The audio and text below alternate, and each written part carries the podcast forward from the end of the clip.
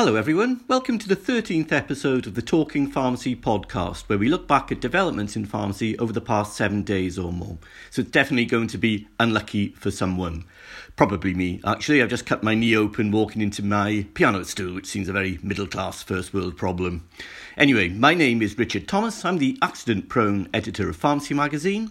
Joining me on the pod this week is Rob Darracott, editor of P3 Pharmacy Magazine. Neil Trainis, editor of Independent Community Pharmacist, and I'm delighted to welcome for the first time Helena Beer, editor of Training Matters, our title for pharmacy support staff. So, Helena, good to have you on board this week. What's the coronavirus crisis been like for you? Um, well, it's good to join you finally. Um, it's certainly been um, a busy few months. Um, so, as lockdown started, TM's annual projects were completely fully underway. So, it's been a juggling act of epic proportions. Um, getting the 2020 version of the Infant Feeding Guide published in print and online, um, I've been reorganising the Recognition of Excellence Awards since it became very clear that an awards ceremony on the 30th of June wasn't going to be possible.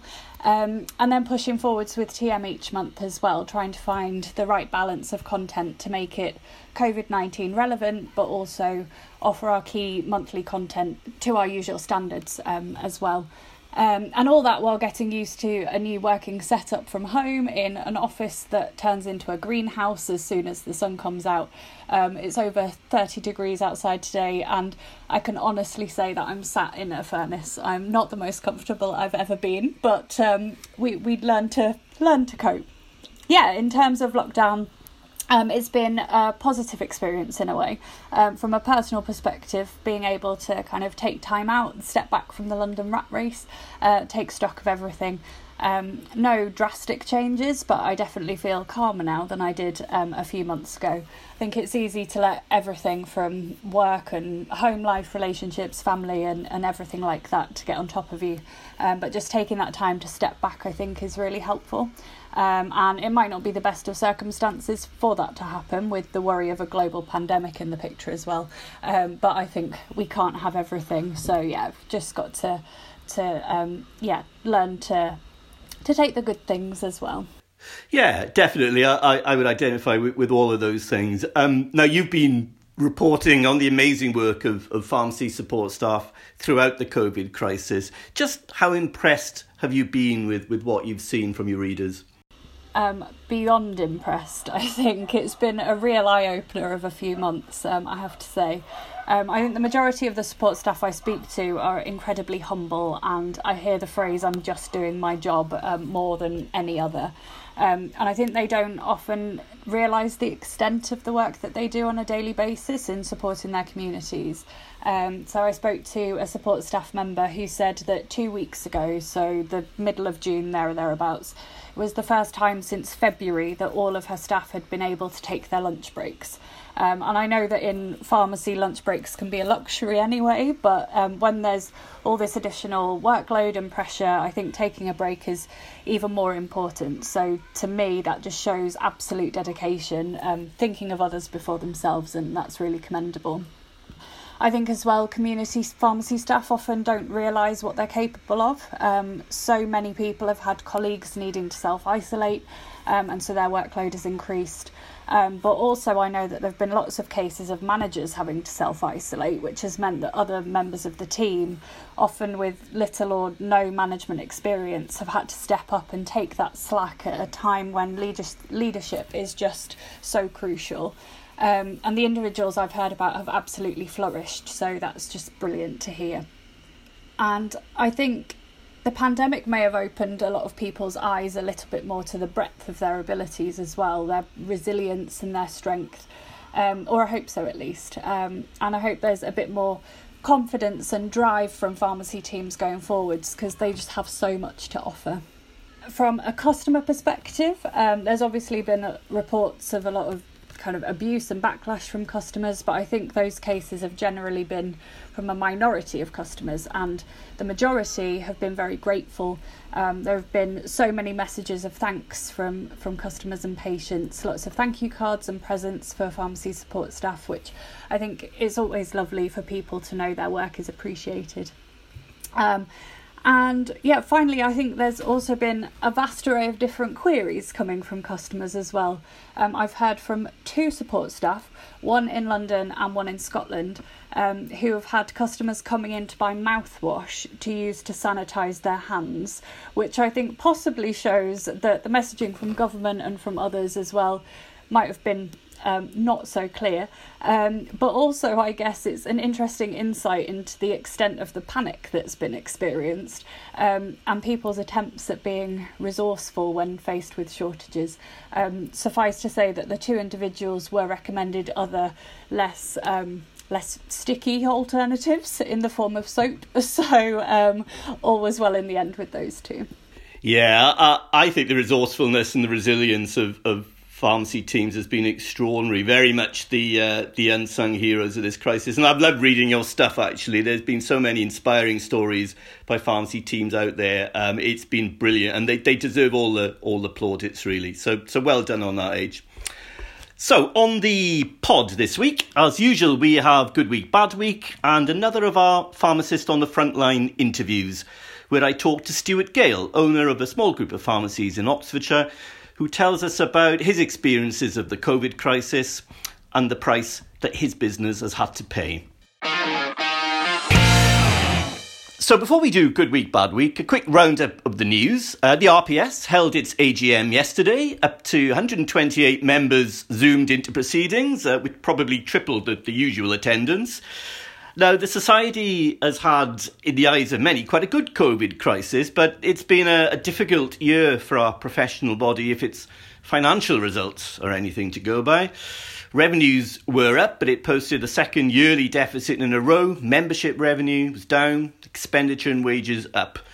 And after some financial jiggery pokery, shall we call it, and various adjustments, including the release of, uh, the release of provisions, etc., uh, it did arrive at a, a final surplus of 132,000. So, COVID has left its mark on the society, uh, as it has on many businesses, but with some fresh new blood elected to the Assembly, let's hope for, for better times ahead then everyone has been absorbing the potential ramifications of the Wright review into contractor representation and support.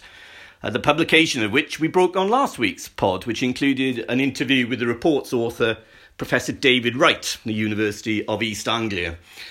Um, now, our pod listener figures went through the roof last week. All kinds of, of records were set in terms of people accessing the pod on our various digital platforms to find out what the good professor had to say. So, this is an issue which clearly matters uh, to people. And I'm just going to read out some of the comments we received on Twitter after the pod came out. We, we, we received a load actually, but here are just some. Uh, great interview with David Wright. Uh, good to hear the background, the strengthening of governance and competences, and the one voice ambition. Another comment, great podcast. Listen to it on my long drive home. Lots of decent suggestions. Um, I am concerned about representation of independents, however. I've often wondered why grassroots are the last to hear about new services. Surely, if it works well and can be quickly replicated, it would be the grassroots leading up. Uh, another comment, great podcast. Listen to it in my garden.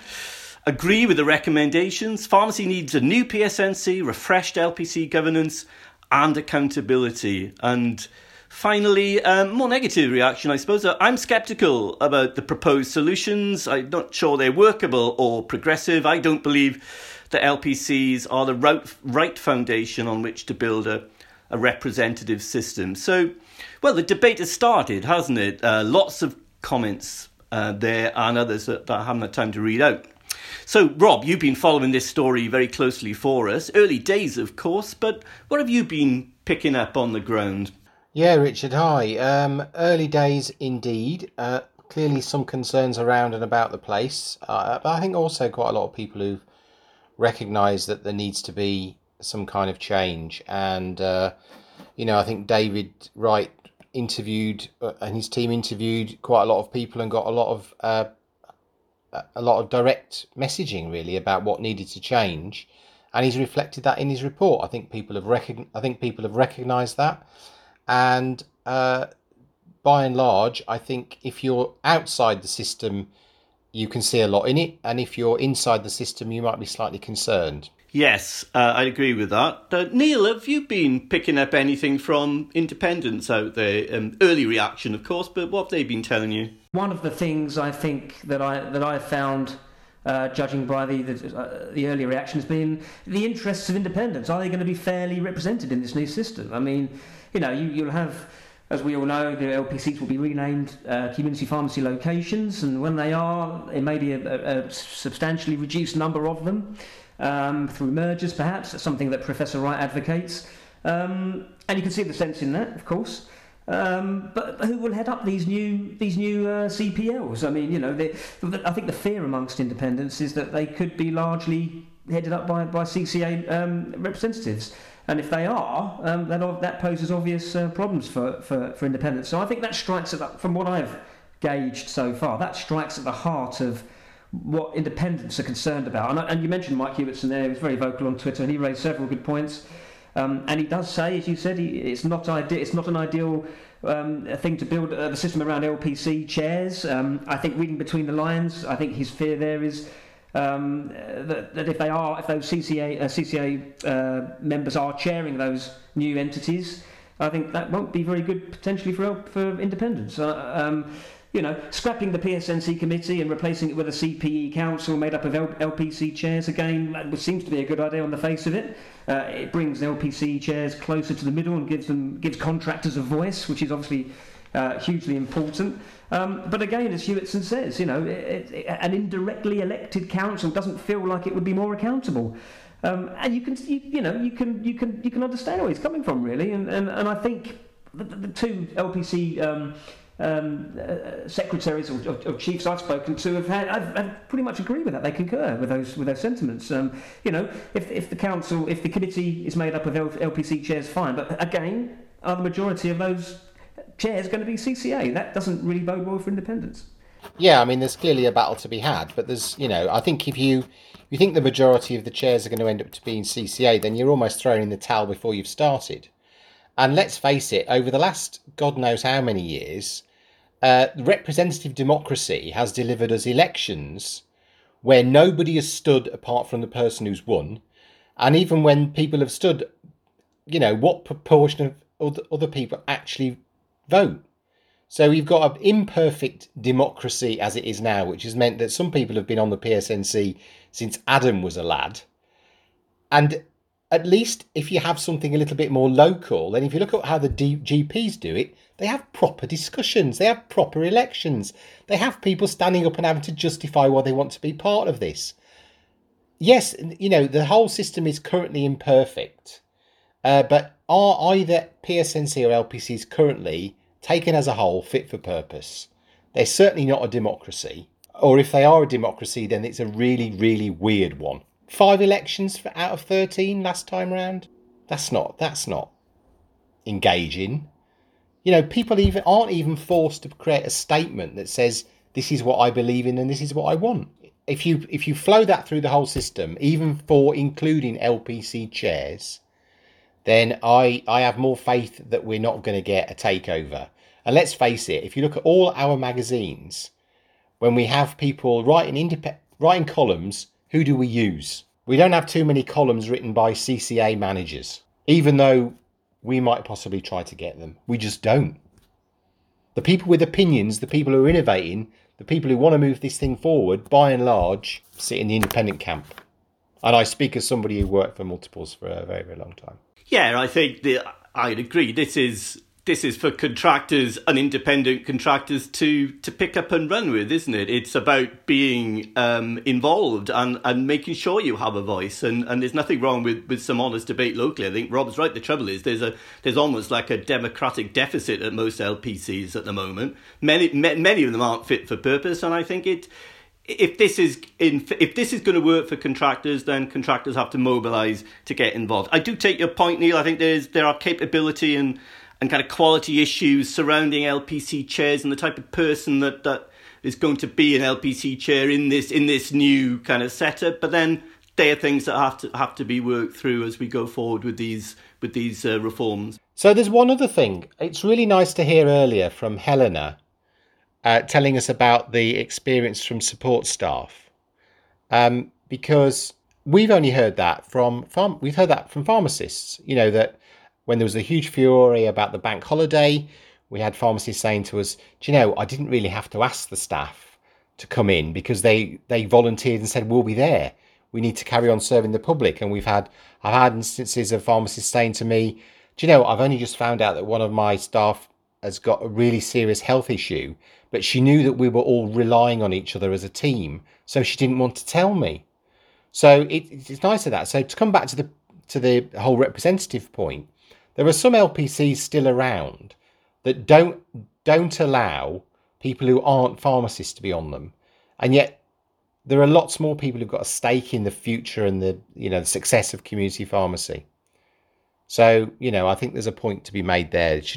You know, if a re-energizing and an uh, opportunity, because there was other things in there from David Wright saying, you know, there's no reason why LPCs need to be restricted in terms of their membership, then I'm all for that.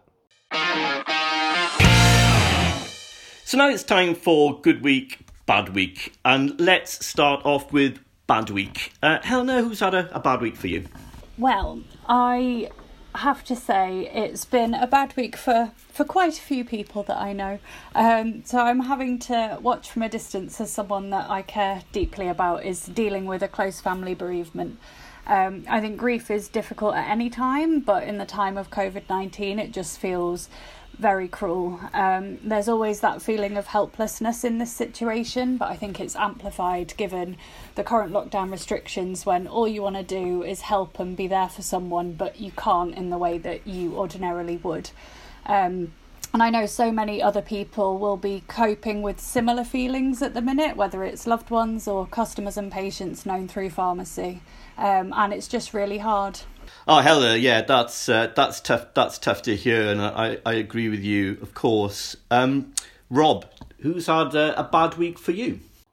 Well, I think you mentioned it really, Richard. Uh, I, you know, I think that the while the AGM was great in having the, the Royal Pharmaceutical Society's AGM was great in having hundred odd people on, on. I don't think those numbers are terribly great, and um, I think that that's something that as pharmacists who are members of the RPS we need to do some thinking about really. Clearly, the organisation is not attracting support, and if it's planning further reduces it, reductions in numbers of members, given that there are an extra two and a half thousand pharmacists joining the register every year, then that's not that's not great, is it? You know, so um, in amongst all of the plaudits, quite rightly that they've received for their COVID responses, I think that that's a that's a worrying sign that uh, that needs some needs some serious thinking and some work. Yeah, those uh, those financials and membership figures uh, weren't at all encouraging, uh, were they? Um, Neil, who's had a, a, bad week for you?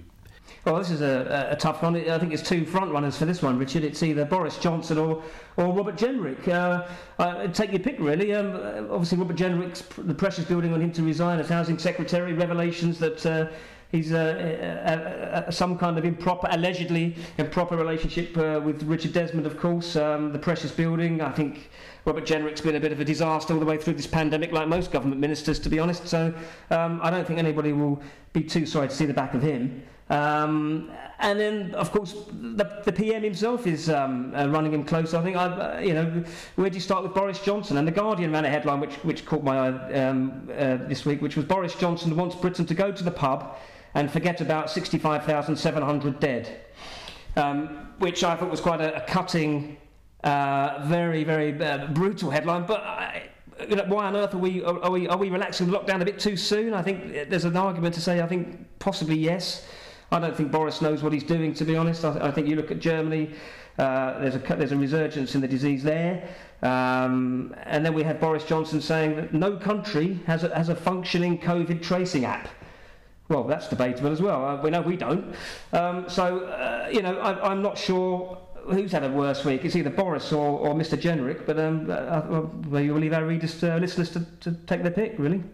Uh, for me, it's been a, a, bad week for those who are um, manning the ramparts, I suppose, against the growth of online pharmacy. Uh, we reported this week that some 3.8 million Amazon shoppers bought pharmaceutical products online for the first time during lockdown. Now, uh, the data wasn't um, wasn't all that clear. It could be some of those sales were actually um, from pharmacies via Amazon.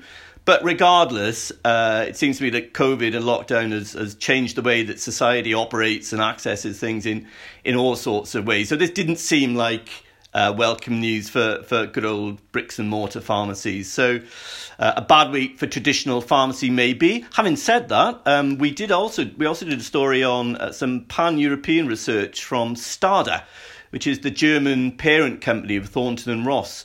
Uh, and that revealed that four out of five people still prefer to get their medicines from local pharmacies uh, rather than the internet. So uh, you pays your money and takes the survey results that, that suit you, I guess.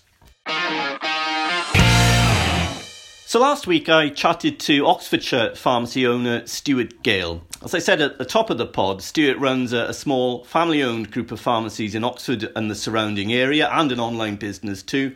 And he's well known uh, for being a passionate advocate of community pharmacy, regularly appearing in in the local press and on local radio. A very strong critic of the pharmacy cuts the COVID 19 outbreak brought things to a head in his business, and he had to take the extremely tough and difficult decision to close one of his branches because he could no longer make it viable or operate safely due to a loss of service income. And this is what he had to say. So thanks, Stuart, uh, for coming on to the pod. To start off, tell us a little bit about your business. Okay, so um, my business uh, is based in uh, Oxfordshire. We've got uh, Frost Pharmacy in Banbury and Marston and Northway pharmacies in Oxford. And we also run Oxford Online Pharmacy, which is an internet-only pharmacy. Yes, I know. I know Oxford quite well. I did my pre-reg in uh, in Banbury actually many years ago. So uh, lovely part of the world. But what was your experience of the the COVID crisis when it first struck, especially? How did you cope? Well, I mean, the the, the first thing is is is is was looking at our business continuity planning and how on earth we're going to cope. Had, none of us had any idea of what was actually going to happen. So we were planning to keep three branches open, then two branches open, then two branches part time. Um, but as it happens, we've managed to keep all three open. Um, and um, the online pharmacy split into two teams so that we we never met. We could isolate each other. So it's quite a lot of planning to start with, and just not knowing what we are going to go through. And then, of course, the the, the kind of tsunami of prescriptions. You know, in in March and April, you know, it was it was, um, it was all hands on deck basically to, to try and cope with the increase in volume, uh, the increase in phone calls, the decrease in stock, uh, the the sickness. So it's it's been it's been it's been quite an experience, and um, I have to say that the pharmacy teams that uh, my teams and I, I, think pretty much all, all the teams have just absolutely, you know, pulled it all out and and uh, kept going quite remarkably, really. Yeah, I think pharmacy teams have been the, the unsung heroes of this crisis. Uh, did you were they having to work longer hours and, and, and things to cope with the, the added demand? Yeah, I think they've been they have been working longer hours, um, um, early mornings, late nights. I've certainly because because we've kind of isolating ourselves. I've been in, you know, at seven in the morning until until they open, and um, and then after they've closed, and um, obviously you know we had to we do all the bank holidays and um, yeah it's been it's been it's been pretty full on I mean, people's mothers have been in submitting prescriptions and things like that just trying to keep up now you of course had to take a, a very tough decision during the crisis to to close one of your your branches. Um, northway pharmacy obviously can't have been an easy decision. Why did you have to make that decision? Um, yeah, that was a tough, a tough one. Um, because it's it's a great little pharmacy. Uh, it's not, uh, it's not, you know, it's busy, um, but w- with the cuts, it was it was already teetering on the edge. Um, we we cut the opening hours, we cut the staff, um, but when when the crisis hit, um, the thing that the thing that was supporting us was really the the private travel um, income, uh, plus the you know, a, a, small bit of income from other services we could offer. But without that income, um, you know, the, the, the pharmacy w- was already on its knees, and we just felt we couldn't we couldn't continue to operate the business safely uh, for the staff because I think it was just too much pressure, and um, it just it just wasn't it wasn't the right thing to do for the patients either because it, it, just felt it was just it was just too close to the bone. And in actual fact, um, by merging the two shops, we felt it was it was something we could do to preserve the service for the local community. We could still continue to do what we were doing, albeit from one place, which is a little bit more difficult for some people. But we felt that it was a it, it, it was protecting everyone's jobs as opposed to um, you know leaving it go longer and you know complete failure. And how did you communicate all of that to, to patients? Um, so um, obviously we did the cons- consultation with the staff, which wasn't easy because I wasn't able to go in and meet them, which was a real shame because it's obviously a big deal. Uh, then patients, um, we've had we've had to we've written to all the doctors. We've we've we've put a press release in the papers. We've done leafleting and uh, posters on the on the on the window. Uh, you know that's a that's a, it's really quite a upsetting situation that because we normally we we sell ourselves on positive messages. This has obviously been a, a fairly negative message, albeit you know we are you know keeping going and no one's losing their jobs. Oh, very difficult situation, Stuart. Um, you know, sympathies there. Very tough decision you had to make. I mean, it sounds like the, the COVID crisis kind of precipitated something there, um, and I guess that leads us on to, to the pharmacy cuts. Um, you've been a very vocal um, critic of the cuts. I remember you spoke about it way back in 2016 when it happened. Um, I guess the fear is that, that your pharmacy won't be the last last casualty of this crisis. Um, what would you have to say to that? Well, I can't imagine we will be the last one. Um, I think the thing the thing with the cuts is that, that people will understand is is that you know it, to start with it, it was a six percent cut, but there's in to my mind there is no way it's just six percent. It feels way bigger than that, and also it's six percent off the top in terms of funding but that six percent is a much much bigger percentage of your of your of your bottom line profit. In actual fact it's completely wiped all out and, and pushed people into a loss making position. So it, it, it, won't be the last. Um, i think the coronavirus will have casualties. Um, pharmacy is is has always survived it's, it's been, ever since i've been a pharmacist pharmacy's been under pressure and um, there have been gradual cuts and productivity increases. But actually, this cut, this is the one that has broken pharmacy, and it's broken. Um, so that I, I, think there will be way more casualties, um, and it's not just business failures. It's it's it's it's patients' well-being, patient safety. You know, the, the, the more you cut, um, the, the, less safe it's going to be because people are under too much pressure and I, I, I think my my my message is it's broken. Yeah, what would you say to to NHS England if you were sitting opposite the the senior managers there at the moment? Well, I've been a pharmacist a long time, and pharmacy has always been on the brink of being recognised. And during this crisis, you have seen that there are pharmacies and pharmacists and trained pharmacy staff all over the country with premises open, helping people. So you've got a network of health professionals on the high street, in the community, in the villages, all ready to um, adopt meaningful roles for the health of this country. The premises are already there. It's it's it's uh, they're open for business and open for opportunity to provide new services for the health of the country. They're so well placed to provide these things, but but if if you don't fund it, it, it, it can't happen. But it, it's it's there ready to be used. And as we see during the COVID crisis, can rise to the occasion. I mean, was the front door uh, for primary care, wasn't it? As when the GPs um, retired into their consultation rooms, uh, perfectly correctly. They're just trying to, to operate safely, but it left uh, community pharmacy very very vulnerable, and they rose to the challenge, didn't they? Yeah, absolutely. I mean, from my experience, my pharmacy teams um, have been incredible. Uh, the the the um, the way they've responded to the to the crisis, you know, the busiest month ever um, with 20 30 percent fewer staff. Pharmacy has demonstrated it's it's it's up for the up for the job. but you know there's only so long that you can work you know at maximum capacity before it before it goes wrong. Um, but yeah pharmacy is very much up for the challenge unbelievably really after everything that's been thrown at them. But yes they are. They're still they're still there. They're still open for business still operating. Um, but yeah at, at, some stage that has to be recognized and and remunerated because um, you know there's only so long you can continue on on goodwill well, Stuart, that's that's brilliant. Thank you for talking to us. That that's a, a positive way to, to end the interview, I think, but also a, a message there for the government that they would be wise to take heed of.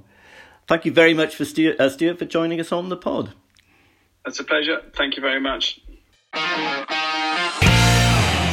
So that was a very powerful interview, I thought. Thanks so much to Stuart for coming onto the pod to talk about the impact of COVID and, and the cuts on his business, it couldn't have been an easy thing to do.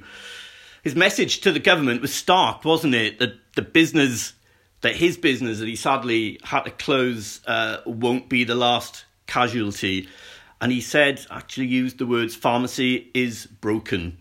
And the more you cut, the less safe the service will be because pharmacists and their teams uh, are simply under too much pressure. So pharmacy has shown what it can do during the COVID crisis beyond any measure of a doubt, hasn't it? But it can't fulfill its vast potential without proper funding. So now it's time for Good Week, and I'll kick off here. And um, for me, it's been a, a very good week for all of us who all of us who believe in inclusion and diversity, with the publication of the Royal Pharmaceutical Society's long awaited strategy on inclusion and diversity in the pharmacy profession. Uh, it outlines three priorities to create a culture of belonging, to champion exclusive and authentic leadership, and to challenge inclusion and diversity barriers. Now, we've all seen the disproportionate impact that COVID has had on BAME communities, and each one of us is having to do some really serious thinking about all of this at the moment. So, this is about the society setting out its stall in, in tackling discrimination and addressing prejudice in the profession. Now, you could argue uh, legitimately, I think, that this is all a bit too late or it, it doesn't go far enough. And the, the Black Pharmacists Association made the point that strategies won't work if we don't change the way we do things. And pharmacy professionals and everyone in the, the pharmacy family, I think, need to look at themselves in the mirror and ask some, some hard questions. But I think this represents a good starting point, and society should be applauded for taking this issue so seriously. Uh, we all need to embrace this and celebrate our diversity uh, and commit to tackling discrimination and inequality wherever we see it. So, a good week for inclusion and diversity within pharmacy. Um, Helena, who's had a good week for you? Um, so over the last week or so, I've definitely had the reminder that there's good in the world as well as the pressure and stress and pain that everyone's dealing with right now in various different guises. Um, but for me personally, I've been reading and collating all of the Recognition of Excellence Award entries, which is a record year in terms of numbers, so that's brilliant. Um, every year, I wonder if it's possible to meet the standard of the previous year um, because it's always so high. And every year, I'm blown away by the stories. Um, this year, the standard has been hit and then some. Um, so, what's been achieved over the last 12 months in community pharmacy in independence and multiples um, by individuals and by teams and all across the UK and all the home nations. Um, it's just really inspiring and so humbling. It makes me very proud. And we always use the phrase of going above and beyond, and it might sound cheesy, but it really is the case, um, especially since the start of the COVID 19 pandemic. Um, and we're able to showcase that in particular with our new COVID 19 hero category. Um, incidentally, that category is still open for entries and nominations. Um, bit of a shameless plug there, um, but we really want to celebrate as many of those achievements as possible. So, um, yeah, I've had the sneak preview and I can't wait to share all of the amazing stories with everyone else in a few months' time.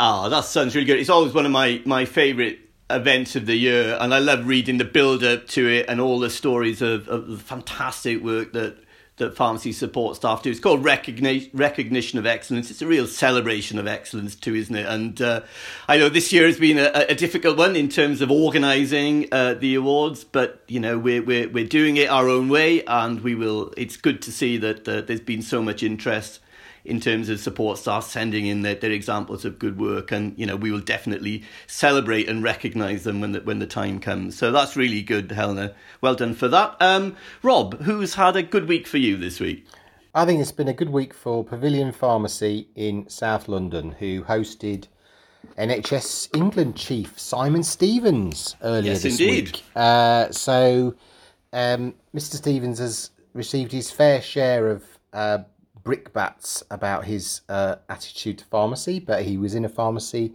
celebrating a more than 300,000 community pharmacist consultation service referrals since the service was launched. And uh, uh, I'm not sure why they picked Pavilion Pharmacy in South London, but I'm sure that Superintendent Pharmacist Martin Uhelek, Uhelak uh, had a good chat with Mr. Stevens and made all the right sort of points.